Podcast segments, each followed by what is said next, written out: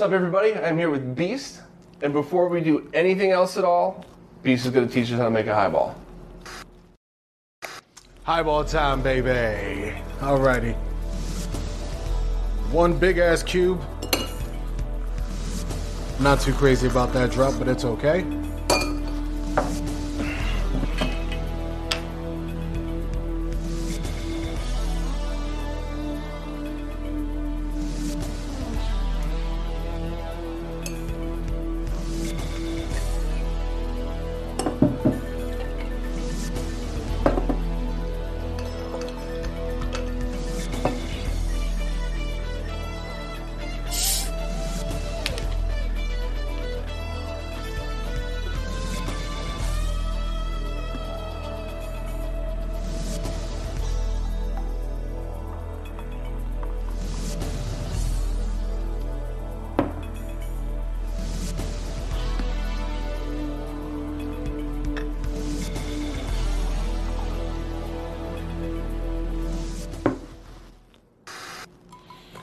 Right, my friend. Kampai. Thank you very much. You know, I've made these before after you've taught me, and they never. Mm. I'm not a mixologist at heart. Some people just have that, like, you know, like some people could just put a brush to an easel and then just paint something. Right on some the people, canvas, Yeah, yeah. Some people just have that. You got that with pouring drinks, man. I fucking. There's no way that I could just look and do that. Yeah, so I figured that out uh 2014 when I started getting into uh, Japanese liquors heavily. Uh, I was at um, I had just finished getting some tattoo work done, and uh, 2014 when I came back from Japan, Toki had just dropped, which is supposed to be the equivalent of the I forgot the name of it, but it literally costs like seven dollars in Japan. That's it. Yeah, you can get it from any 7-Eleven. Uh, Kakubin. Okay. Kakubin, that's the name of it. It's made by Suntory. They're definitely not going to sell that in America because of the fact that it's seven dollars. um, so I was at Kinokura, which is in Shibuya, but when you, as everyone sees with the uh, Japanese anime flicks and when they show those fancy tours, you look at the center square and you just go to the right, and you go past the train underpath, and you go one more block over. There's a it's a chain izakaya, all you can drink kind of specials, and I was like highball ginger, okay, it looks good. Let me try it. Oh my god, this is the greatest thing I've ever had in my life. and my thing is, I'm very sensitive to smell when it comes to it. When it comes to alcohol, period. Mm-hmm. So when the whiskey to chaser ratio is on the money, I got to figure out how to do it. Oh yeah. And I accidentally, I was because you're not supposed to look at the the chefs and the bartenders, but I kind of you know gave the side eye, and I'm like, oh, that's how you do it. Okay, I got it. I got it now. And then right after that, I went back to my hotel room and I learned how to do it, and then that was it. That was the end of it. That's pretty awesome. You know, I this is really embarrassing to say, but when I hmm. first started drinking, I was like, I was young, and I, I think I said something as ignorant and stupid as like, just pour the vodka in the glass. Real men don't need ice cubes. And I'm like, in, in my adult life, I'm like, you're the dumbest kid alive.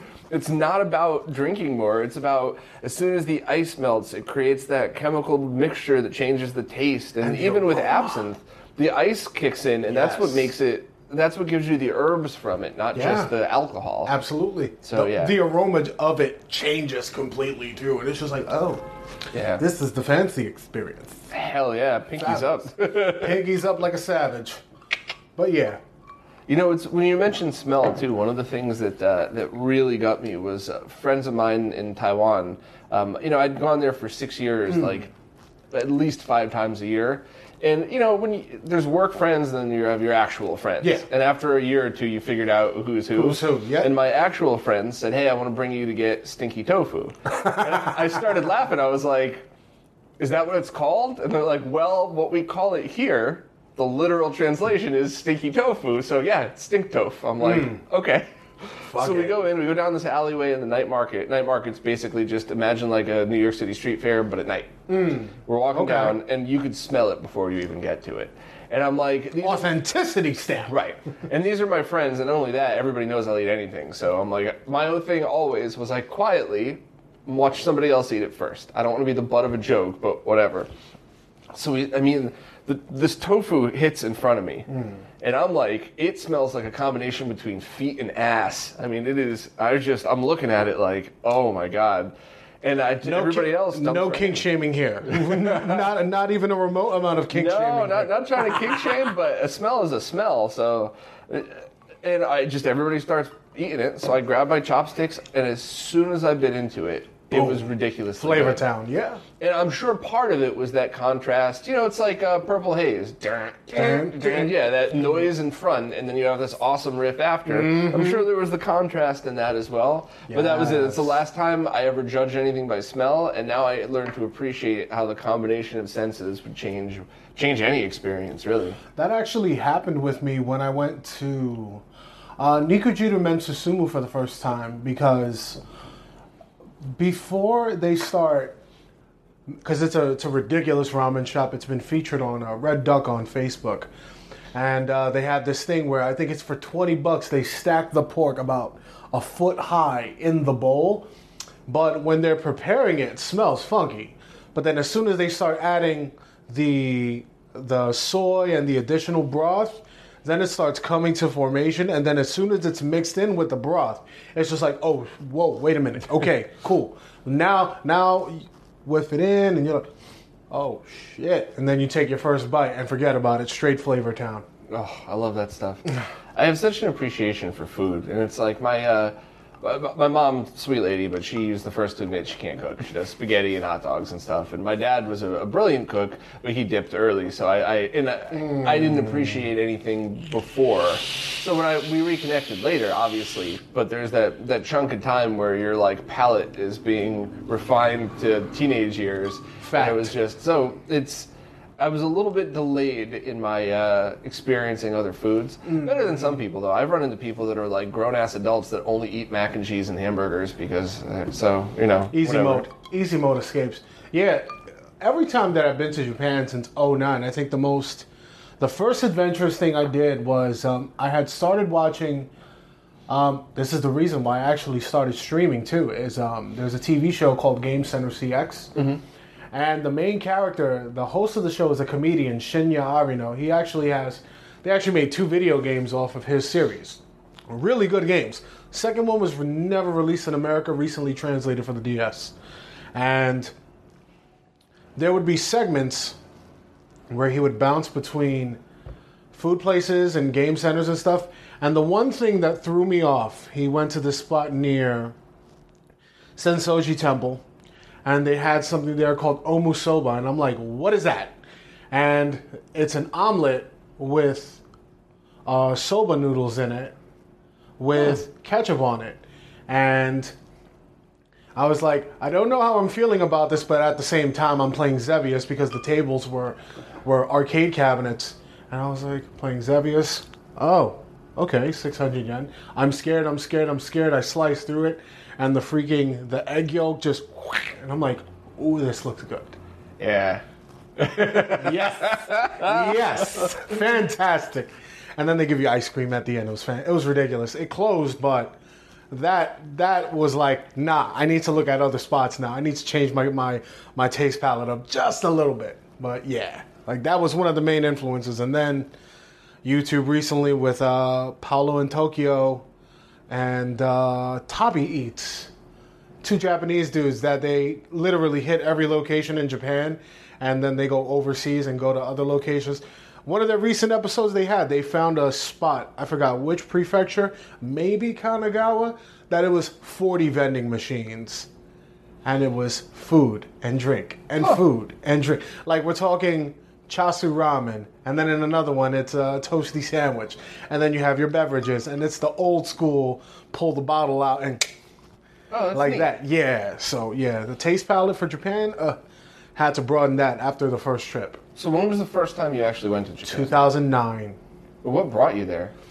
Um, it was actually a friend of mine. I don't really talk to him like that anymore. He's doing his own thing. He used to run this website called Choc- CL Gamer Chocolate Lemon.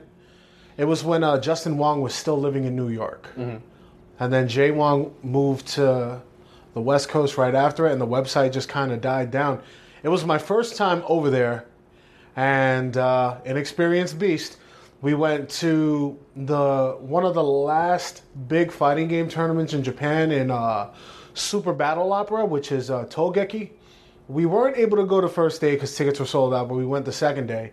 The experience was off the chart. They, Really? they, I'm not sure if they had rented Korakuen Hall or the Tokyo Dome because I can't remember the layout, but it was literally right next to the Tokyo Dome. They had one section where it was a stage, and they had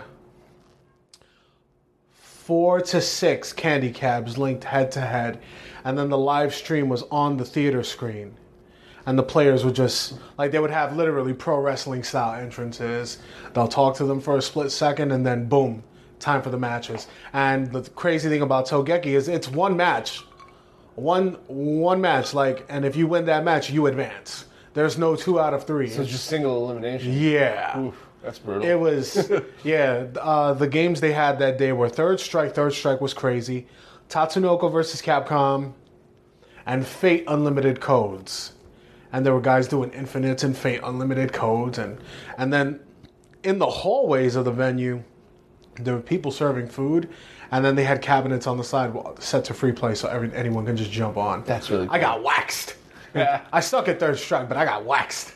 But it was know, worth it. I always tell everybody it's the one thing about video games that's different than anything else is you could suck at video games and still really enjoy it. Whereas you can't suck at boxing and really enjoy it. No, you can't suck absolutely. at football. You know what I mean? It's like anybody could just jump in. That's why, the, for me personally, though, especially after meeting all you guys and seeing some of the equipment you use, that changed my opinion on fight sticks. Because I was, well, I wasn't naive about it. I Mm. Yeah. didn't expect that you could use anything. Yeah. But I had a good fight stick. It wasn't bad at all. But when I started using some of the pro level stuff, that's when I realized I have no problem losing as long as I lose because I deserve to lose, Yeah. not because the piece of equipment I use is subpar in some way. See, we got to build you. I'm sorry to cut you off, but we got we got to build you an AFS stick. It's kind of similar to the one I have that has the two PCBs in it Oh. that lets you toggle between retro and modern on the fly. So I have a Vewlix, and then I have wired up direct DB15 Mm-hmm. You're Neo good. Geo style, and then it's the Brook Retro in it. So Oh, you're good. That was uh, was Arturo Sabin's old stick. Yeah. And when I brought that home, I went right from in one one thing up to the last mirror match in MK1, my favorite fighting Mm. game. And that right away, I was like, I usually die at least once in the first couple of mirror. And you was just like, not today. And that's when I, it really hit me, like, wow, a, Yeah. good, a good piece of equipment will change the way you play a game. And what's crazy is the the parts that are on the Vewlix stock because they're Hori's actual parts. Um, those are not arcade standard, but it's you know player standard, whatever. The arcade standard is actually Sanwa or Seimitsu, depending on what game center or arcade in Japan is using for said cabinet. What Sanwa has, has been the staple because it could last maybe a year or two, to, you know, through grueling gameplay until you have to change certain parts around. Well, I mean, just to, to clarify, for anybody who's looking to build their own stuff, last a year or two for consistent gameplay. Hmm. I wish I had time to play more than I do, but that same Sanwa stuff would probably last me five years, Hmm. if not more. So, Yeah, and thankfully the parts are easily interchangeable. Just just pop it in and go. And Except all- for the stick, you just got to just pass a Phillips head to it. Right, right, right. And they're all standard sizing too, yeah. so you're Yeah, not going to worry about that stuff. Mounts right to the metal plate on the bottom of it. Easy work. So, did Neo Geo cabs come with different buttons and sticks than everything else? Yeah. Because Um, I vaguely remember it feeling a little bit different. okay. Um, when I was, because the first time I actually played a Neo Geo in America, the it was a Maz. No, it was a what is it? A Happ or IL uh, joystick with red, yellow, green, blue Happ buttons. I think something like that. And um, that was the standard for America. Now in Japan, there were multiple variants of the cabinet, and if if I remember correctly, I forgot which spot I was in last year because I was I was real I was actually about to buy this cabinet while I was there. They were going to charge me eight hundred bucks for it. I just didn't have uh, A Neo source Geo to- cabinet? Yeah, Yeah. Uh, Was it one of the sit down ones? it's a sit down one. It was it was blue. And Oh, no yeah, it was the blue one, and it was That's uh, rare. Yeah, and it was it wasn't the 32 incher. I think it was the 25 or the 29er. Pretty as hell. And on the one player side, it was a red Bull, uh, red Sanwa stick with the Sanwa buttons to match with the game. Then on the player two side, it's a blue top with a same color button layout. So that's the standard red, yellow, green, blue, or whatever order it is. Um, the smaller ones, the Candy 19s, this is where things get a little bit different because I believe those buttons were Seimitsu. I don't like how those buttons pop. It's weird. It, it definitely feels different. Yeah, they pop a certain type of way. It throws me off. But A, B, C, D are on the bottom, and then D is up. Same with the second side, but I think that one was more for uh, beat 'em ups, shooters, anything not fighting. And yeah, in America we only had the the red, the big red cab, Right. same color layout, just with American parts or European parts. And the tall sticks. Yes. Like, uh, right. bat tops. That's what they call them? Yeah, That's what uh, that's what I grew up playing. So when I see all these little shorty sticks now, it took me a while to, to adjust to that. You- but I see it now. It's less movement. It's just You- like uh, drag racing in a car. The less of a throw when you're shifting, the better. you have to pretend, and Gutek said this best. You have to pretend you're an old you're an old Japanese man on his be- on his deathbed, and you just want to use as little motion possible for the best motion in game. That's a good analogy. Yeah, because once he once he said it like that, I just like I planted the the bottom palm of my hand down, and I would just use I would use my pinky to just hold it like a wine glass, and then just all my inputs came from the palm of my hand. That's interesting. Daigo Umehara actually plays like that, but he actually holds it like an actual wine glass. Wow. Yeah. Huh. I remember as a kid doing the exact opposite, which is got to be the worst thing to do, where you hold it pretty much from the top, and, and you know, it's fun if you're doing, you know, Raiden's uh, turbo thing across the screen, but that's about it. You know. Yeah, and uh, then I learned how to play with grapplers just a little bit, and I'm like, oh, churning butter is easier like this. That's funny. So how'd you get started into all this? Just like Oh most of us started playing as a kid. The fighting games are courtesy of my uncle. Uh, five, six years old, me and my mom, we moved from East New York, from my dad to Bushwick. And there were days where he took me with him because across the street from where my grandmother lived, there was a taxi stand. Then right next to it was a, a bodega, a deli right there. And inside, towards the door, there was a Neo Geo cab. And then towards the middle, near the register, there was a Street Fighter II Championship Edition.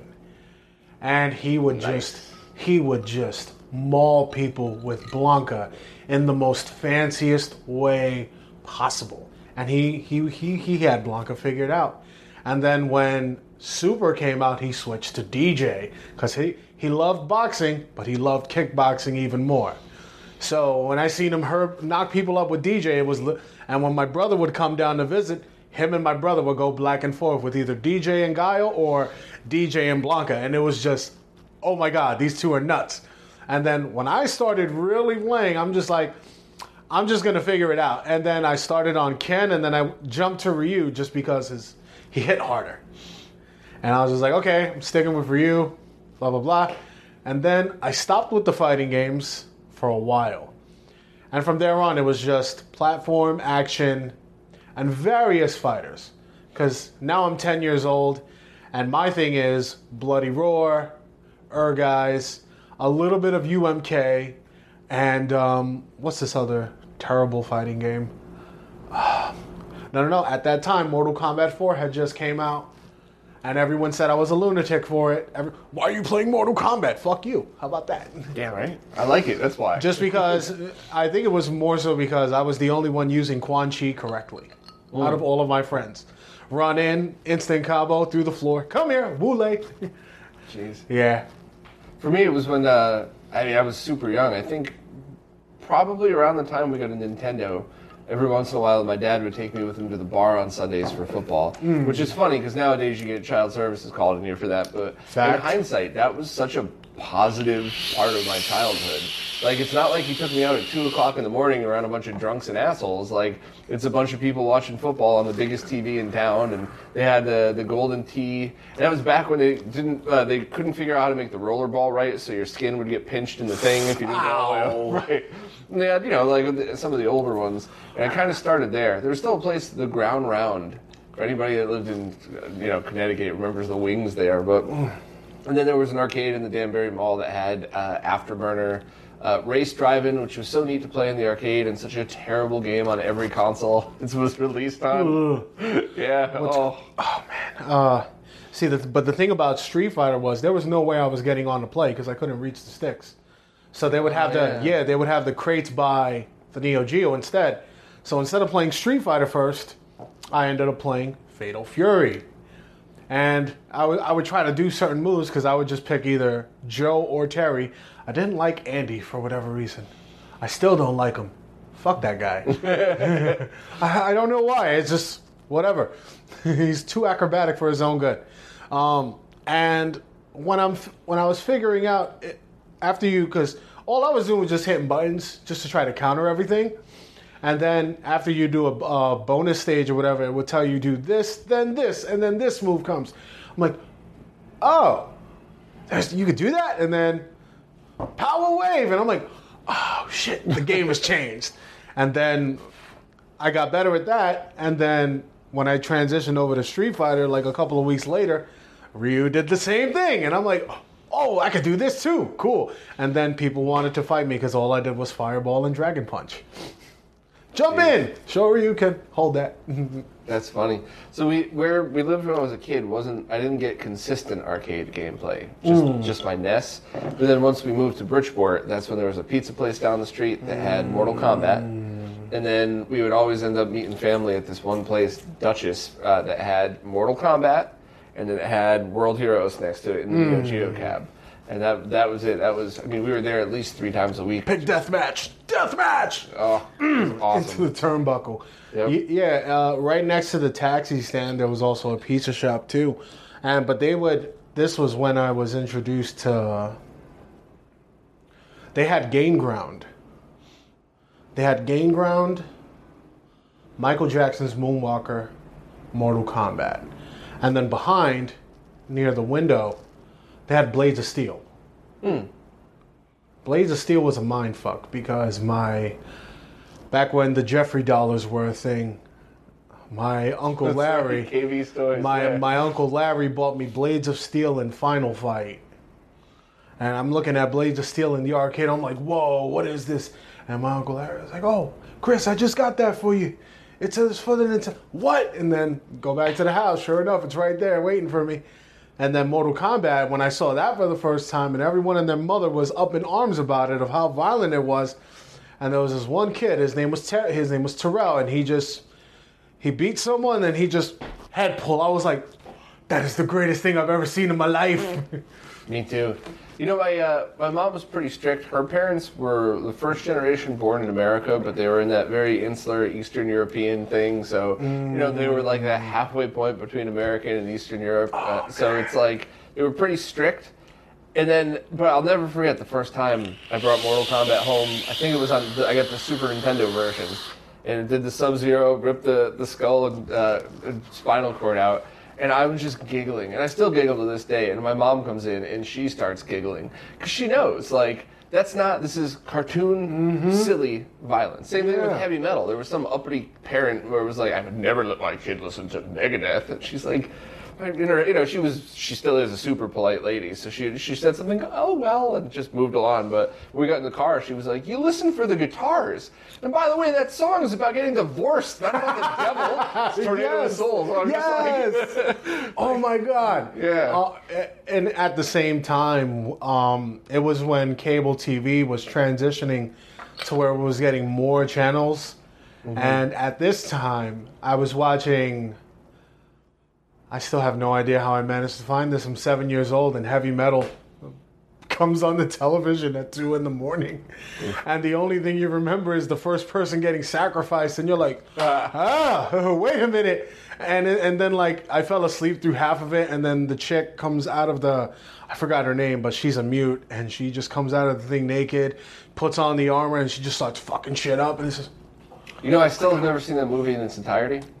After all these years, you'd think I would have. There's like three to four stories in the beginning. Mm-hmm. There's like three to four, and then the main one is the girl from the beginning in the end, and the soundtrack is so good. I gotta give that another The soundtrack is so good. I don't know why. I never, I never really. It's so worth chance, it. but- Like the part that had me in stitches was a robot is smashing a human chick, and she's over here. Well, did you ever think about getting married? What are you talking about? That's a robot. Yeah, a robot eh, with a cigar in his hand at the end of the. what? Yeah, everybody always told me I'd like that. I don't know why. I, I just, I was always scatterbrained. Just don't watch 2000. 2000 pulls away from the hilarity that's part one. I, I like silly stuff like that. You know the band Lordi? Absolutely. They uh, they sacrifice their roadie every at every show, but it's like it's an axe that's like a floppy rubber axe, and it's like little kids in the crowd are like, yay! Like, it's the most lighthearted, silly, fun thing in the world, and it's just I, it's it's it's enjoyable to just let loose like that. That's just like how um, in uh, the the AEW guys, uh, the Young Bucks, every time something goes wrong, they end up killing their translator. Every time, what happened to Masa? And then Masa's just like, it looks like he's dead, but he's actually like passed out drunk or something. yeah, it's like- like, wait, where's Masa? Wait, we gave him the wrong drink. Fuck, we gotta go now. We're, we gotta find a Cracker Barrel now. Jeez. It's like Lordi is uh, not Lordi, uh, GWAR. They, I think every show they've ever done, they just pick a random celebrity and then just uh, it's a cardboard cutout and they sacrifice on stage. I learned. I learned about them courtesy of Beavis and Butthead at six years old. My mother hated the fact that I watched that show, and I'm just like, they're just critiquing videos 99 percent of the time. I don't get it. It's hilarious. Oh, that's funny. and then the, when they finally made it to a GWAR concert, I was so happy. I'm like, yeah, they finally did it. With the fake blood. Oh, yeah. That's hysterical. Yeah, I saw them in. Uh, I saw them twice, I think. Once was at like it was about hundred degrees out at an open air thing in Oof, Mass. big oof. And it- yeah, it was um, it was the day before my 25th birthday, and I go to buy beer, and they say no out-of-state IDs can buy alcohol unless you're 25. I'm like, but I, I gotta be in like an hour and a half, and they're like, too bad, get out of here. So I just had to sit there in the sun, boiling, angry. But then it was like uh, GWAR, Trivium, In Flames, and Kill Switch. So yeah, it was a That's a good fucking lineup. yes, it was. Yes, it was. Fuck yeah, that's a good fucking lineup. And then, Holy there was- shit. and then they shut down the highway on the way home, so it was a four-hour drive home. Aw, That was rough. brutal. I used to get hit. So I, to this day, every time I go to a concert in the city, I've been in Manhattan three years. I get this weird sense of, of being of just surreal, like I'm dreaming. Like I went to see Killswitch at Terminal Five. I did mention that. home in a shorter time. I was showered and in my bed before I would have gotten to Grand Central. And these are the bands that I used to travel hours to see. Oh, so I will never take that shit for Oh, No, granted. hell yeah. Fuck. Refill? Uh, refill. Let's do it. You, you grab the thing. Let me check the cameras. But yeah, as we're refilling, yeah, freaking, I can't wait to get back to Japan. I actually, fun fact, um, everyone gave me shit when uh, I discovered baby metal. And I'm like, what? It's the perfect fusion of cutesy anime chicks and metal. What? What's going on? And the what was even more amazing was uh, I forgot who it was. It was either someone from was it Slayer, Metallica? I forgot, but they gave him like the complete thumbs up. They were like, "What do you?" What? Or was it Rob Zombie? Uh, a, a lot of people. It's one of those. It was one of those that they interviewed and they were like, "Yo, this shit works. Like, if it works for them, let them have it." I know so many people like it, but I just the first time I saw it, I felt like a pedophile. Like, why are we looking at like scantily clad Japanese children singing heavy metal with some adults on stage with them? I don't get it. No, but the the the throw off point is they look young, but they're actually much older than many people. Like they're early twenties. All right, fair Yeah, so I thought one- they were like twelve. One was seventeen, but the other two were like 19, and the oldest one was like 20 something. So And I'm like, not, okay. I'm not just trying to be a racist and say that Japanese people look younger. I'm, I legit thought they were like 12 year old girls. I thought that's what they were advertised as. Nah, that's that. It's the idol culture, really. That, that that's one thing that I I understand, but I need to know a few more songs in order before I can actually go to an event to actually enjoy it. Yeah. But I- majority of the time, majority of the time, um, like I, I think I've ever been to one idol concert, AKB48, Akihabara, maybe 2015, and it's a small space. It's, it's it gets really hard to breathe. But all I remember was they sang two of my songs from two different animes that I watch, and I was like, okay, I can leave now. I can go home now. We're good. Cheers. Cheers, bruv. Come by. When uh, I think Rammstein's coming out, coming around again in like six months, you got to come with me. They're the most insane band I've ever seen. I saw them in New Jersey. You did? Yes. Uh, 05, 06? Oh, it was okay. when it was when I forgot it was The their Family Values tour. Yes. Before they, they kind of gave up on everything. like. Yeah, I saw, I went because uh, this guy I used to play DDR with in uh, Willowbrook Mall. He was like, "Yo, I'm getting tickets. Do you want to come?" I'm like, "Fuck it, let's do it." And we went, and it was so much fun. And then after that, we went to Buffalo Wild Wings. That same night, it was uh, Tr- uh, Tito Trinidad was fighting, Oh, yeah. and we were just like, "Yo, fuck it." Good night. Wild Wings, worst wings I've ever had. No, no, no. Was All of them. Buffalo? Every everyone across the country I've ever been to, worst wings I've ever I can't remember if it. No, it wasn't even. Bu- I'm sorry, it wasn't Buffalo Wild Wings. It was Hooters. It Oh, was good wings, yeah. Yeah, it was Hooters, and the food was really good. I got a I got a bugged out steak club that that messed my head up forever. It was a good night. It's a Hmm. really good night. It's the last time I was even in one of those things. I used to date a chick who grew up with Forrest Griffin. And it was uh, one of the matches that he lost. She was flipping out when he got thrown out. She was making too much noise.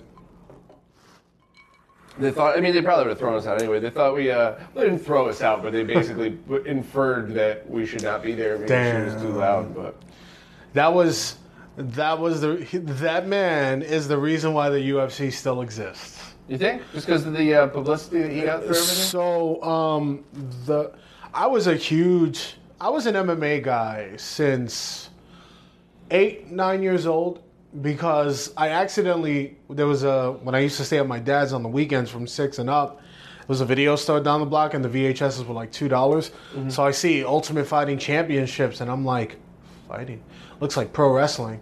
So bought one of rented one of the cassettes for the night and that was the one that I had rented was the one that Ken Shamrock had just won the championship, and at the same time he was competing in WWF.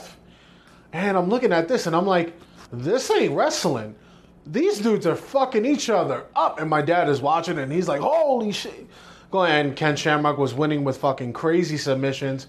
And then that night he had the feud with The Rock where The Rock freaking pulled a pair of brass knucks, clocked him in the face and threw the no no. He made he ate a hit and then threw the knucks in Shamrock's trunks. And I was like, oh my god, wait a minute. What? Wrestling is scripted. And then, you know, and then. That was yeah, that's when I figured it all out. I was so young, but You know, I never gave a shit that it was scripted because you can't fake the athleticism of those. people. exactly. It just it's scripted or not. Like it- uh, some of the just some of the basic stuff. I mean, let's forget for one minute about some of the acrobatics and the amazing feats of nature. Yeah. Just jumping off of something 30 fucking feet high onto something else. Yeah. That alone. You can't fake that. You can't put a Oh wire gosh. and like lightly No. come down. I'm gonna tell you something. Um, the one I was at a Ring of Honor show at the Hammerstein uh, a year or two ago. This is before all elite wrestling came into the fray, and I, was, I had balcony seats, and Hangman Page did a fucking moonsault from the balcony to the main floor. Jeez. It was the craziest thing I've ever seen in my life. I was just like, holy dog shit. That was amazing. Uh, You know, there's something. It's there's something about a good heel too. I've seen it. MJF, MJF best heel. MJF best I, heel. even when um, I went to was it the uh, medieval times, one of my friends wanted to go just just a few months ago for her birthday, and we all went and sat down. And whoever was the bad guy that day was wonderful. He was like antagonizing the little kids in the front row, but like you know what I mean when I say that. He wasn't actually picking on little kids, but he was the perfect heel. He made like the whole tables that were right in front Cry. the whole they made their whole night. Everybody had a wonderful night because he was such a wonderful bad guy. You know, I mean, it was it was really cool. I, it's it changes the dynamic when you have a really good bad guy and like, something like that. like right now in um like we all know for an absolute fact chris jericho can make anybody Hmm. Uh, mjf right now he's one of the best things to come into fruition with aew because he's better than you and he know and you know it Hmm. like when as soon as they they brought him in for Fyter Fest uh, back in june july ish for ceo he was like, I don't play video games. I'm getting laid out. He's going in and everyone's booing him. And then he gets his ass handed, but he doesn't actually take a loss. It's That's fun. yeah, the dynamic is hysterical. I uh, I watched that for quite a while when I, in like early 2000s when I allegedly maybe figured out a way to get DirecTV for free. So we would That's always fun. watch all the pay per views for like the two years I had it. It was really cool, but you know, it, the the harder you start hitting some hobbies, the more you gotta start cutting back on others. You know what I mean? Oh, So yeah. Like the only sports I watch regularly anymore are football. I used to get into Premier League soccer too. I can't even follow that. I don't have Yeah. time, but. That's the same with me for MMA. And going back to the Forrest Griffin thing, yeah, the reality show into the finals, that's the reason why the UFC is still breathing right now. Aside from the the buyout when uh WSG, I forgot the company in China freaking bought it out from the Fertitas and they made out with a pretty good penny. Mm. A couple billion, maybe. Yeah, four point something bill, give or take some. with a B billion. Yeah, billion or million. Well, don't someone fact check me. Fact check me on that, please. Yeah, you too. Fact check me. You know, if I ever came into millions of dollars, my life wouldn't, my day to day wouldn't change. I just would be in a in a, an apartment that I could actually fit stuff in, like, you know, I'd probably have some more toys. But my day to day, I'd be the same exact person. I'd certainly travel more too. Yeah. And my fat ass would be in first class because I I'd fit better. Yes. But billion with a B? Yeah. I think I'd buy an island and just disappear. I'd Yeah. have a private jet, fly back to hang out with my friends, That's and then it. go back to my island, turn into a fucking hermit. I'd probably be skinny. I'd want an island with uh, waves so I could learn how to surf. I just wanted to do that. Yeah. Surfing, I can't do. My balance is all jacked up. The most you get out of me is DDR and maybe some deadlifts. That's it. You know, you say that, but I I don't really have that much balance or coordination. But I rode a motorcycle for years. I used to race a little bit for fun, not for professionally. Never dropped once. Play Mm. guitar decent enough to have played live in front of some big crowds. And, Nice. you know, not embarrass myself. So it's weird, even though you might not be the most coordinated. I mean, you did. I got the video you do with DDR. so I, I'd certainly like to try it. But where the hell am I going to surf in Connecticut and in New York? Yeah, it's it's not gonna- trash. You'd have to go down to the I think the closest place that you could actually get legit surfing and, and practice is like Cocoa Beach, Florida. Yeah. See, I wish I had basketball shoes on that time. It would have been a better out. It would have been a better end sequence. Don't play DDR with Air Force One Seekers. Those things suck. Well, once again, just like your stick, right? Your arcade stick, your tools, your shoes, Yeah. right? Yep. That's it. Uh, yeah. I. That's another thing in the future that I want to invest in as well is a DDR cab, and just have a buddy of mine who he knows how to service these things to the T. He's ridiculous. His name is Sigma out of uh. Not Massachusetts, right before Massachusetts, or maybe a Rhode little bit Island? after. Connecticut? No, Connecticut? It'll it'll come to me a little bit later. North from here. yeah, it's north from here, but yeah, he's he's one of the reasons why the music game community in his area is like striving because he actually owns a Dance Dance Revolution cap. He owns an uh, Beat Mania, uh, Drum Mania, Guitar Hero, Sound Voltex, and all those other music games, the Bemani commu- uh, music games. He's absolutely ridiculous with that. I've been to his place a few times, and he installed. He has a. He also has a Sega Astro. Uh, Astro. Astro City, and originally it was set Tate because he bought it from Tokyo Game Action, which was an awesome arcade out of uh, Wichita, Massachusetts, and he bought some of the cabs there, put it in his basement, and he changed it from Tate to Yoko, uh, vertical to horizontal. Put Tetris the Grandmaster. He didn't know I played, and he was just like, "What?" And I'm like, "Yeah, son, you got a rival now. What up?" Awesome. Yeah. So those cabs, the Astro Cities, Yes. you can switch them from from vertical to horizontal, but you have to take it apart and reassemble it. So, in order to do it, the easiest way possible is you unplug everything, obviously, lay it on its back, and then just lift the lift the fold the control panel, and then lift the um, access panel, and then you unscrew the bolts on the screen, lift it, set it back down, rescrew, and then turn the bezel to match to match with the video orientation. But what are the ones that you were talking about that just do it? Like The Egret 2s. Egret twos. Yeah. I really, I think I would love one of those. You would love it. Isn't it like 27 inch tube or something? 29. Yeah, it's a beautiful and the best part is you lift the the access panel up. There's a little locking mechanism there. You just flip it and then the whole and you pull the screen upward just a little bit and then you just eh, eh, lock. And then That's you take the then you take the top bezel from the top of the access panel. Lock done. That's perfect. That's I- a that's another massive want that I genuinely want. I'd love to build a Mister into that, and then what I would really like to do actually is just have a couple of my favorite. Um, obviously, it wouldn't be MK because I don't think those could do 24 uh, kilohertz refresh rate. those might be able to, but- those are let me see. But still, uh, Yeah. always a mix of original um, uh, boards in the Mister. I, I do enjoy a Raspberry Pi machine, but Okay. um, I enjoy them with like the mini arcades, Yeah. like the conversions. Like um, you know, you, we've all seen the arcade cabs that are those generic ones. They Yeah. They were never an MK. They were never a Neo Geo. They're Yeah, just yeah, yeah. generic. I like taking those and putting Raspberry Pi. Right, right. Never the originals and stuff like that. My recommendation would probably be to opt for, if you want to get all the resolutions correctly, uh, Sega NewNet City, just Right. because it's a tri-sync monitor Yep. out back. And uh, the best thing about it is uh, you can, even though it's JVS based, you can grab the Jamifier and the tri-sync helper, and then just bloop, plug in whatever you want. You won't have to do much wire tampering either because uh, when me and the guys had uh, Mortal Kombat at iFix, rest in peace, we had um, what's this guy's name? We had Pai Chin there. He's one of the sickest Cody players in Street Fighter 4 ever. Hmm. I was a fanboy of his. That's all. I met him and I'm like, bro, I'm fanboying, but it's a pleasure. was there that night. Yeah, yeah, yeah. And Yeah. then we were calibrating the controls to get Mortal Kombat working, and then he started doing his rain and his smoke bullshit, and it was just like, oh shit, that's it. And then everyone started lining up, and it was just a fucking clusterfuck of awesome that night. That's cool as hell.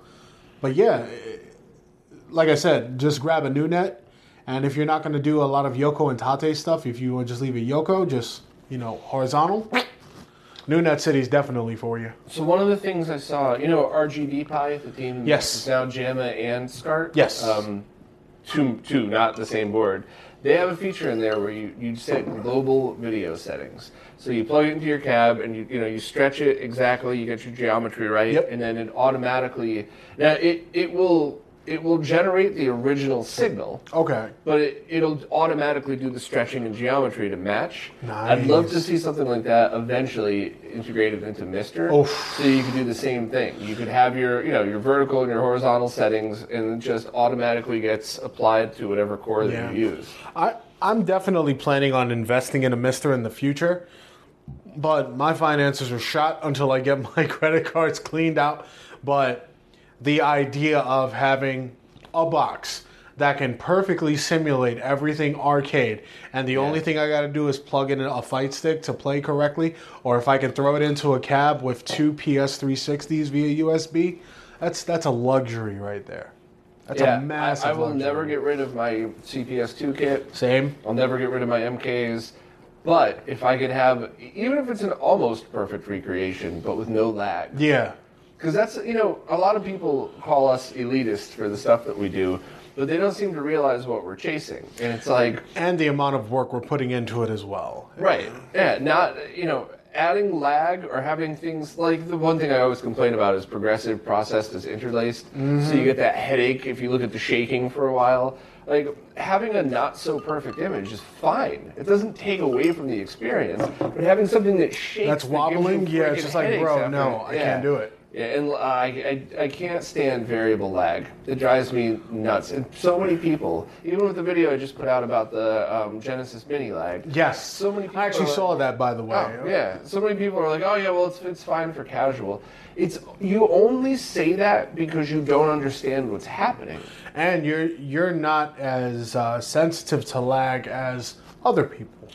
Well, for for stuff like you know one to two frames of lag, that's a fair statement. But when you talk about three to seven, that means that means you could pick up your cell phone, you could download Sonic the Hedgehog, and have a better experience with touchscreen controls on your cell phone than you could with the Genesis Mini. And an actual controller. You don't need to be an expert to understand that. You know what I mean? And that, that's the stuff that pisses me off. Yeah.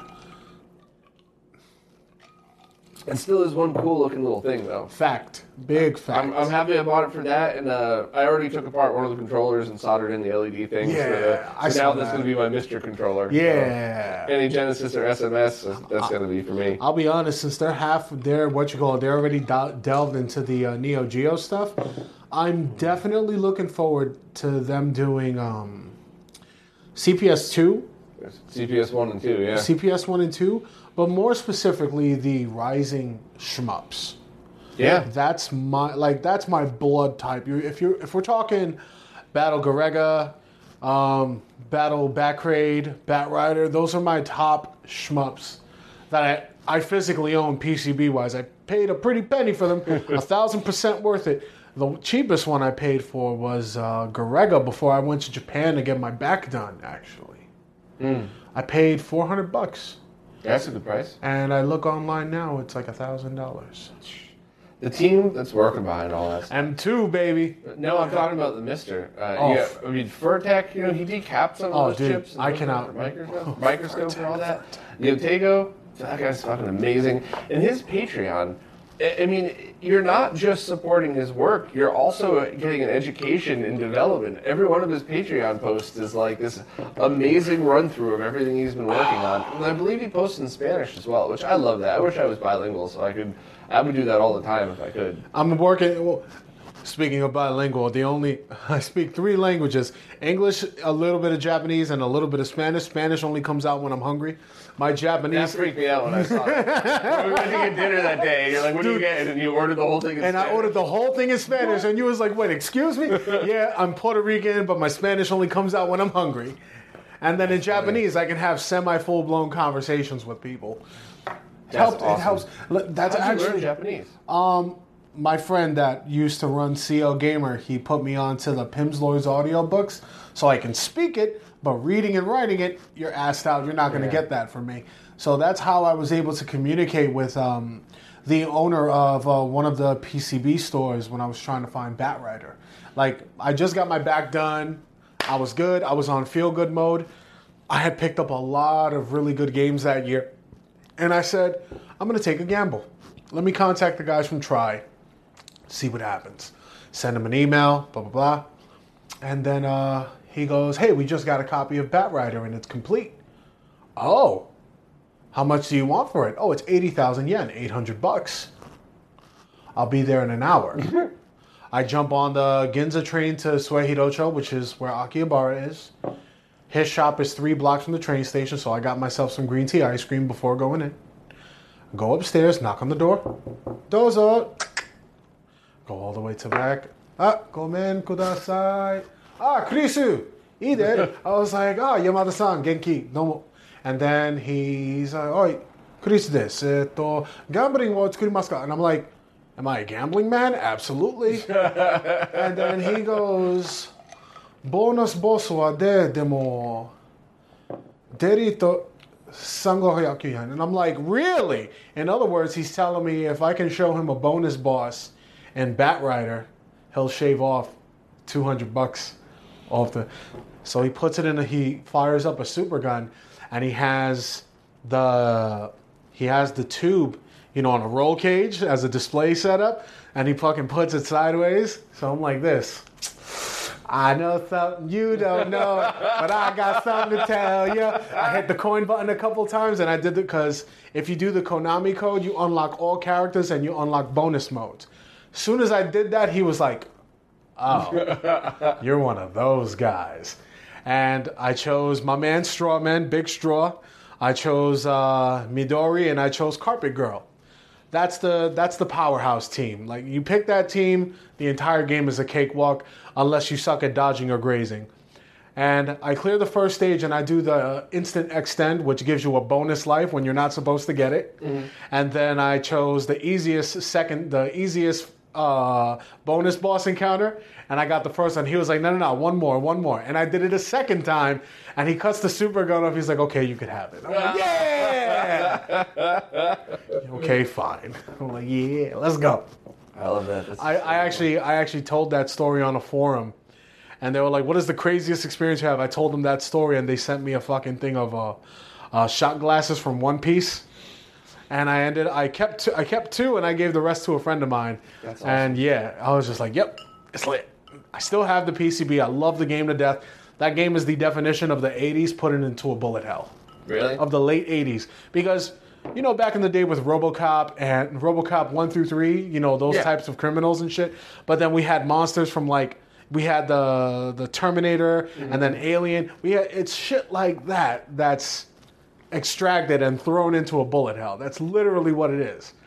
Yeah. Yeah, and the and, and the was, music uh, and the music is just oh, it's so good. Yeah, that's for sure. I think my first ever shooter was 1943. Good game. I really like that. I never got too far in it, but we even got like a like a flight stick controller with suction cups for Yes. the nest, so that you can play it that way with the turbo. Still a good and- game. Yeah, it was, uh, I really enjoyed that one. The next time you decide to make it out to Japan, we gotta check out um, Natsuge Museum, which uh, it's a small, it's a very small game center. It's like half the size of this, and Yeah, I would really want to go. If I'm And- still doing this next year. I'm in 100. percent and uh, in the center it's uh, cocktail cabinets. You know, you play and you have your drink here, but the games that they have are shit like Fantasy Zone, ZVS, good shit. And then on the far left, it's the it's the 1980s sit down Sega cities. And I remember when I was there last year, one of the games that they had was Shinobi, and right next to it was Shadow Dancer, hmm. and then right next to it was a Thunderblade. I Thunderblade. And then they had like three egrets here, and then they had a super hang on, and then they had, you know, it. It wasn't. It wasn't like space doesn't mean shit to me. But when I see nothing but quality around me, it's like, oh nah, I need to hang out here for a little bit. yeah, And that's also where I bought the fucking uh, the Sega themed SD cards from. oh yeah, like Yeah, that. I got the Yeah. Sega SD cards. I got my aunt uh, Pac-Man tote bag, and I was like, DTJ, look what I got you. And it's Ms. Pac-Man on it. That's her shit. You know what you said about quality is 100% true though. Like if you want to just go in and play some games and drink some beers, there's nothing wrong with Barcade. Sometimes I shit on it just for other reasons. Yeah. I think I rumors I've heard about the owners of the Brooklyn one drive me nuts. but- Aside from the fact that the sticks don't work 99% of the time. right, but I mean that's you know that's the one thing where as long as it's actually working, Yeah. whatever. That's a neat little way to go in there and just play a bunch of games. Mm-hmm. But if you play past five, maybe ten minutes max, you can't you can't sit on those. Like I love Daytona. I could own that. I could play that every day and never get bored. Same. Daytona, Outrun, both of those. Games. Outrun, no. Yeah. It's a luxury playing on an actual working cabinet. Like at um I just bought one. warehouse. I just got no place to put it, so it's sitting still. The dude's That's been nice sick. enough to let me leave it there, but I, I gotta get. I was supposed to get it out last month. I just I, I don't know where the time went, but yeah, I really like. I can't. Where am I? couldn't put it here. So Like that uh, Mikado had an outrun, but then the CRT blew out, so they left the computer CRT in, and now it's just. Yep. And then and then and then the music keeps playing, and you just get happier and happier. But then you go to Kawasaki warehouse, and those dudes, their first floor where their garage is, is their storage facility because there's like a big. I accidentally saw it, and I was just like, And then they were like, "Sir, excuse me, you can't be here." Oh, okay, I'm sorry. like I, I saw a brand new fucking, uh, hit, what is it? The oh my god, the Toshiba Trisyncs. They had they had them boxed. They had Toshiba Wow. Trisyncs boxed. I was like, they had Toshiba Trisyncs. They had Nanao, and they had um, something else. I for, I couldn't even tell what brand it was. Japanese writing, but everything was boxed, and I'm just like, if I ever get a chance to pick up new old stock or anything like that, I would do it, and then I would I would squirrel it away and, and get it to anything but scalpers. Mm-hmm. You know, museums, uh, arcades that are dedicated for quality, not Yeah. not you know. Once again, no offense, not barcades. Yeah. Anything that's I would make sure I, I would I would only. I would only profit off of how much it costs to store them. Yeah. I wouldn't ask for a penny more other than what the total cost of ownership is. Yeah. Because I just want to see more. I just want to see more people take the time to restore this stuff. So, and it's just it's there's never going to be a way to truly replace CRTs. fact. With 8K TVs, if you get like it, theoretically an 8K OLED with perfect scanline emulation Yeah. could come couldn't come close enough to the point where you're not going to change the experience Right. but it's still not a beam of light drawing a signal across a piece of glass so fast that a frame retains in your brain for the entire 16.5 millisecond. You know what I mean? It's Yeah. Like, it's a different look, and it's not. That's why the um, with uh, X um, the panel I've been doing at the expos this Yes. year. I don't know why I drew a blank. We're only too deep, but uh, that's why I, I thought that was so important because I had a bunch of people come up to me going like, I didn't. I didn't really get it until I saw everything side by side. Yeah. You know?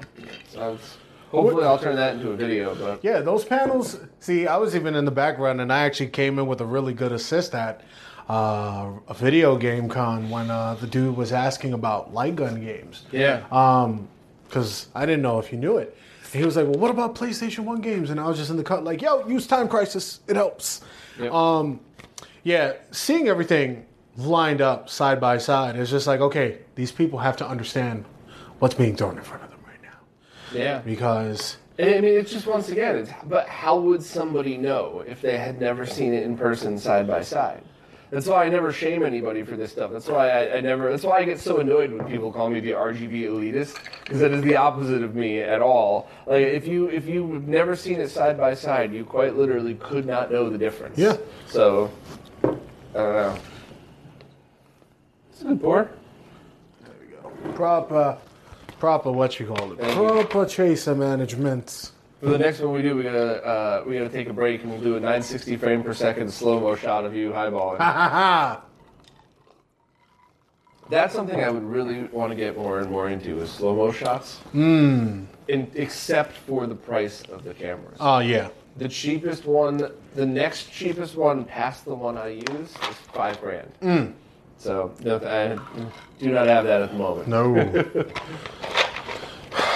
but yeah, um, the the only thing that I that genuinely just gets me upset sometimes is when people are constantly asking me for certain products, and I when I genuinely don't have the source for them because I don't mind giving up where to buy good quality cables, components, uh, if they need to do recaps on their system, whatever the case may be.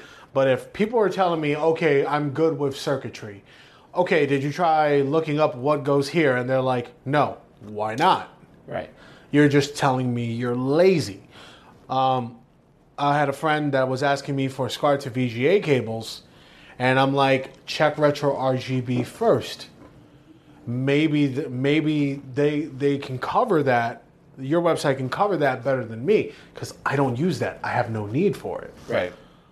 Beast, it's not there. Well, I don't know what to tell you. Oh, come on, that's Missing? booked. You're And I'm like, just looking in the wrong spot. yeah, they were probably looking in the wrong spot.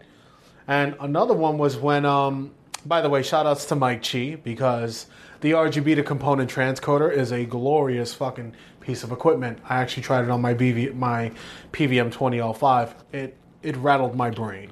Yeah. So I think this interview is going out after the one I just did with Mike, not before it. So I don't want to. I don't want to spoil anything. But let's just say Mike's been busy. Indeed. Yeah. But yeah, I I kept I keep telling my friends like, yo, um, if you don't want to invest in the PVM, dude, just get yourself a, a component CRT. Use the RGB to component transcoder. It'll do you justice. We had a we were testing it out at DTN. Yeah. If that if that if it's safe to say, what was it, the prototype? That was the prototype. It turned out to be the final product. Right. The only difference is uh, a trace was um, he put a bodge on Okay. to fix the trace, but it, it was the same design other than that. So Got it. Yeah. So it performed just as good as. And the thing is, I kept telling people like, "Yo, we were in the retro room. We had that big ass 32 inch JVC. We had my super gun, the Sentinel, hooked up via Genesis 2 to the JVC, and it lo- and the Third Strike dudes were drooling all over themselves. And well, why can't I do? And I'm like, dude, I can't help you there. I just yeah. can't. I mean, the, the the trick really is if you're starting out, get any CRT. Yeah. Anything. Absolutely. Anything at all, and then just go from there. You you see, when I dived into the rabbit hole in 2014, um, I had bought a Framemeister and I bought Hajime no Ippo for PS3 at the same time. I have no idea how I remember that, but that's a really good game too.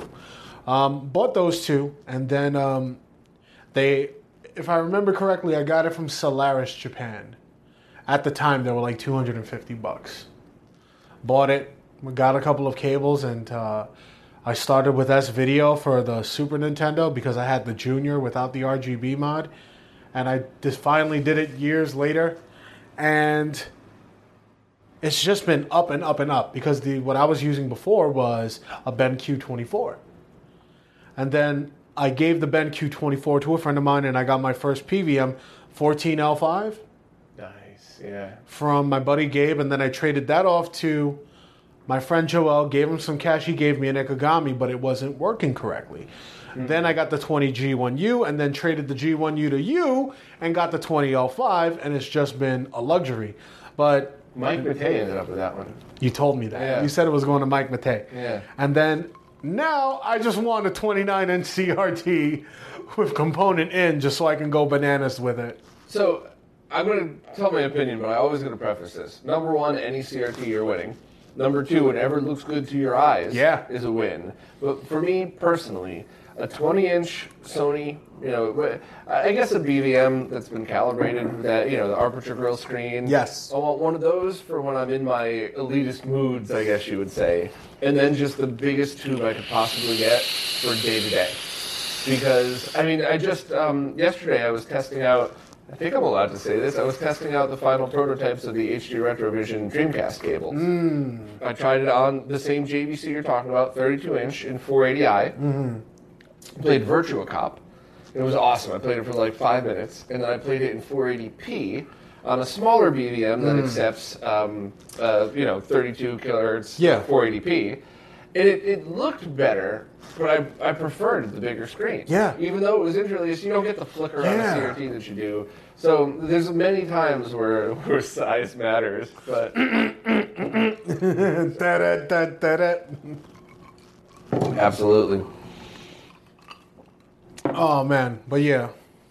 Goal right now for me, 25 to 29 CRT, just so I can leave on my table. So my friends come over to play fighting games, they don't have to lean all the way in. Right. it's like, bruh, come on, your back is making my back hurt. Stop and then that. keep that 20L5. And the only upgrade I would ever suggest is if you end up scoring a mint D series. D BVM. series, But that tube that's in yours is Perfect. Perfect. Yeah, no, no, I would never get rid of it because, to be honest, I would just use that for uh, if I wanted to go balls to the wall. Tate shmups. True. True. Yeah, that's the one thing. It, you could have. You could have a fully recapped and calibrated D series BVM, Yeah. but if the tubes beat, yours is still to look better. Yep, mine is gonna look So, better. Yeah. Yeah, absolutely. Good call with that one. Yeah, and I have the and what's crazy is I'm also sitting on an eight inch PVM that was given to me by our friend Joey. He it was taking it, it was taking up too much space in his place because he was, you know, they're in the process of moving, whatever the case may be. Hope that's not too personal, and I hope he doesn't rip me a new one in the ear. But he was just like, "Yo, do you want it?" And I'm like, "Fuck it, I'll take it." And then I took it and I threw my Saturn on it, and it looked fucking perfect. I was like, "Holy shit!" So yeah, that's the that's the current situation I'm in right now. So, when did you get the nickname Beast? Wow. Five years old. I have a really good explanation for that. I have a very good explanation for that. So the name Beast. Oh my god, I almost snarfed. So here's what happened. Fox 5 had just started showing off on Saturday morning cartoons the X Men series. Right. And Beast, in my opinion, was it, he still is. I don't care what anyone says, and I don't care how many variants he is. He is still the coolest character in the X Men series. Why? Because he's a pacifist, but he will fuck your shit up on sight, and he likes to hang upside down and read documents for absolutely no reason. So Very dynamic character. so when uh, Pizza Hut did the promo for where you get a large, I forgot which one it was. You get a large pizza and X, Y, and Z. You pay an extra five bucks and you get the entire first season with a mail-in card. Cool, whatever. I had just started getting into comic books, and there was a playground right in my grandmother's uh, backyard. I was hanging upside down, reading the one, reading a, an issue of the X Men series where he's upside down and Sabretooth is talking some good shit. He comes down and he just drop kicks him in the face. My uncle comes in, Chris, come inside, and then it's the whole fucking X Men, and I'm like. and forget about it. And then of course Beast has to was the greatest Beast. Beast has to do the intro where he just does a backflip and he's like, ah, let's grapple, bitch. I'm gonna, I'm gonna throw you through a wall. I love that show so fucking much. And the crazy thing is, throughout the entire series, he's throwing subliminal messages at people, and it's going right over everyone's head. And he's like, clearly, you do not have the mental capacity to compete with me. And this is like, damn, shade. That show Hold Hold that. a lot, though. That was a great Yeah. show. I just, uh, I'm always nervous to go back and watch things from my childhood. So I rewatched uh, Knight Rider. Still, four, four seasons. First season's amazing. Two and three are good. Four's garbage. Don't even waste your time. Anymore. Yep. Uh, Airwolf. I got 20 minutes into the uh, pilot and it turned it off. I'm like, oh, I just ruined my childhood. Super cringe. And I was so nervous when I bought the DVD for X Men. And I'm like, oh, what's it going to be? It's 100% holds up. 100%. The artwork was brilliantly done. Yeah, it was on point. Scripting, the voice, everything. It's just. I was literally the only one in my group of friends who was, yo, fuck Jubilee. What is, she's useless. What? Oh, Ball rat, yeah. Oh, uh, my favorite is, oh, women this and that. And I'm just like, you're getting mad at me because she lost at a game and made the machine blow up. I'd be mad at her too. She doesn't know what that investment cost. That's her fault. That's her salt and sodium that she needs to get off of. That's You know, yeah, that was that was my thing. I was like, come on. So the. Uh, She, my thing was, it was like if she was so shook of getting hugged, hung up by a sentinel, why didn't she just hug the dude's feet? Boom, one and done. Right. Let's see how useful you could be in a situation like that. What are you gonna do? Wait for Cyclops? And That's pretty funny. I just I remember very clearly the Phoenix Saga in the cartoon. It was so good. And I see the idiot from Game of Thrones in this one, and I'm like, I can't do it. I haven't watched it yet. I couldn't give it a chance. I couldn't either. Terrible actress. Yeah, I couldn't do it. I just that was one that was the one movie that I actually had a lot of hope for, and Yeah. Night night. I, I just don't like the fact that uh, it went more politically as opposed to actiony. What the the real movies? I, I haven't seen the last two. Yeah, the live action were more political than actiony because when we grew up watching the X Men series, it was action, action, action, action, action. Okay, here's the reason why we're fighting. Right. But whereas every three seconds, it's a new direction of character development, unnecessarily di- unnecessary dialogue, more character development, politics, more politics. Here's a fight sequence that only lasts two minutes. Yeah, a lot of that too is um, when you get the big comic book universes like that. They're like, well, we need to give this character more dialogue because they're going to have their own, ser- you know, their own movie in a year, and it's like, but they don't fit in the scene. We'll put them in. Well, oh, Yeah. all right, fine. That was that was the buzzkill with the live action X Men series. The the actor choices were good. Oh yeah, Patrick Stewart as Professor X, Come the fuck on. That was our dream Bruh, we literally said it. If Patrick Stewart is not Professor X, we're gonna fucking riot. Right. right. And if my man that played Gandalf the Grey is not Magneto, we're gonna fucking riot. Did you see that vid, or that picture of him years ago? Uh, Ian McKellen, he was at a gay rights There it is. thing. and said, Yes. I'm Gandalf and Magneto. And Magneto, over yeah, it." Like, yeah. Hold that shit. you just won. You just won the whole presentation. Everybody could go home. the picture did it. You're all dismissed. You're all dismissed. Excellent Get job. out. Call us away. Go home. But yeah, like that. That would. That's my one thing when they do superhero movies now. It's just don't do the politics. Give me, give me some badass shit talking between the two.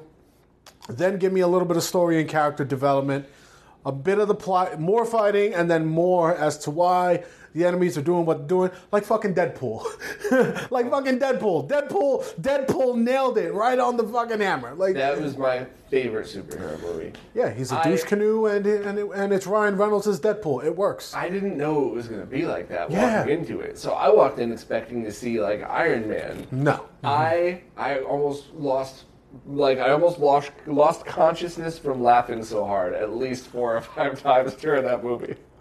somewhere, hey, one last thing. Somewhere in this apartment, I have hidden a pound of cocaine and a cure for blindness. That's it. Like, there were so many douchey things like that that I just thought were brilliant. And the best part is, it's actually there. That's the one thing about Deadpool. It's actually there. Man, that was so funny. I love all that shit. So what's on your list of stuff coming up for uh, purchases in the next year, I guess we could say? Things you're looking forward to. okay. So I'm being sent on a recon mission to Japan for a week. That's next year, right? Yes, Next, January. wait, so that's three months from now. Yeah, that's Oh. but that's just recon. Like it's uh I go, I land, I get the job done, and then I get a few days to myself. Okay. But then the big trip is uh, November 9th to the 25th. We I come back uh, the day before Thanksgiving. That's uh, Osaka to Tokyo. Mm. That's November. Like that's I love Japan in, in the fucking fall. It's beautiful. Really? Fat people Weather's certified. Yeah. yeah, I just walk around with a hoodie. Nine times out of ten, it's the Bullet Club. The little Japanese dude, they'll throw the Too Sweet up. I'm like, yeah, let's go. Um, and uh, there's a nine out of ten chance that I will probably find because next year is the Olympics. That's why I'm avoiding it in the. You know, I don't go in the summertime because I used to go in the summertime from 2009 to 2015. 2015, 2016, one of the two. 2017 was when I went in the fall and it was just perfect. Um, the temperature gets real. Like it, it- it's not fat people friendly. Um, I'm talking after I got tattoo work, I was fading out walking. Oh, really? So I had to like go into the convenience stores, drink a shitload of Pocari Sweat, you know, grab a grab a onigiri, fuel up, and then just run for the train station as fast as possible because there's air conditioning in the train station. Mm-hmm. So yeah, like that was, and I was like, I'm not trying to do all that. Let me just go in the fall. Let's see how it is, and I fell in love with it. Mm. And it's more enjoyable because there's less tourists. No one goes in the fall. I'm just used to that anyway. Even even like the week I was thin once, I still sweat like this. So, Same. and for the record, anybody watching, I obviously couldn't have AC and fans cranking, otherwise you couldn't hear me. Yeah. It's bad enough that you have all the murders and sirens outside, so we're sweating in here as it is. And, And on top of that, fuck the Girl Scouts. yeah, tell that tell that story. That's I so was random. I was on my way here, and I was picking up breakfast uh, right by the L train at this spot called the Bad Bagel. And while I'm exiting out after grabbing a coffee to actually wake up and a sandwich, through my headphones, I have my headphones on. I'm listening to the Streets of Rage remake soundtrack. All of a sudden, I hear through my headphones, "Fuck the Girl Scouts," and I'm like, "Well, shit, fuck the Girl Scouts, shit, I'm with you on that one with them overpriced ass, good ass cookies, shit." And then I, you know, I just jump on the train and I make my way down. It wasn't just random crackhead. Just, I, I guess so. I didn't even want to look. I'm so. I, I mean, I grew up in Bridgeport, so I was desensitized to that from ten years on, ten years old on. But like some of the funnier stuff that you see, like one of the first things I was, I think I was walking to a concert, and there's a homeless guy who's like, he's got like a, a some kind of jacket on, but his shirt underneath it's tattered. There's nothing left. Mm. Pretty much, you might as well not have a shirt on, and he's dead serious, staring at nobody, walking through right on the outskirts of Times Square, screaming, I've got a bomb under here, and I swear to God, I'll press this button. It's like, you don't get shit on, dude. I can see your chest. Like, he's walking right by a cops, and cops are like, oh, fuck, I could play. He got nothing in there. He's gonna let him go. Leave him alone. He'll- If you're watching- wear himself out. If you're watching this interview right now, please comment below hashtag FTGS.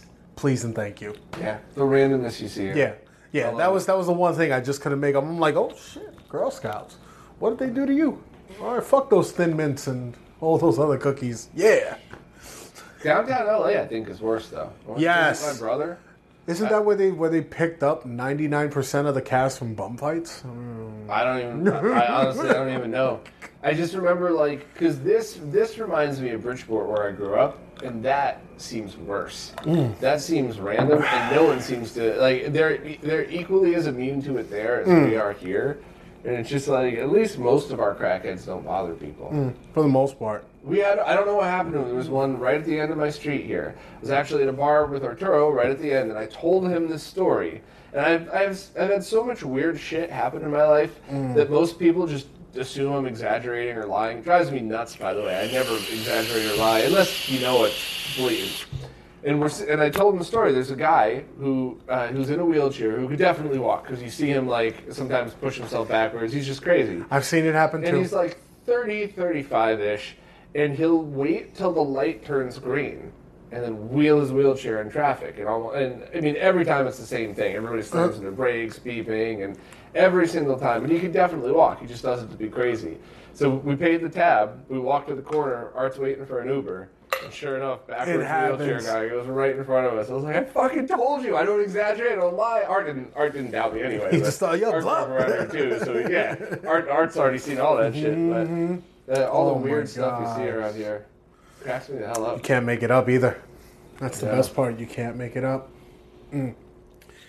Ah, New York. Oddly comforting for me though. Maybe it's because I grew up around chaos, so it's like feels like Yeah. being home. But This is the type of shit you wish you could make up. yeah, Make you a professional comedian.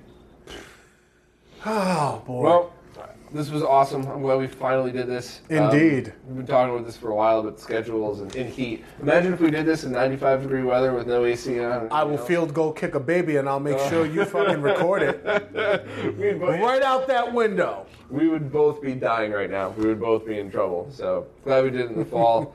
uh, yeah. Um, so where could people find you? So you you stream.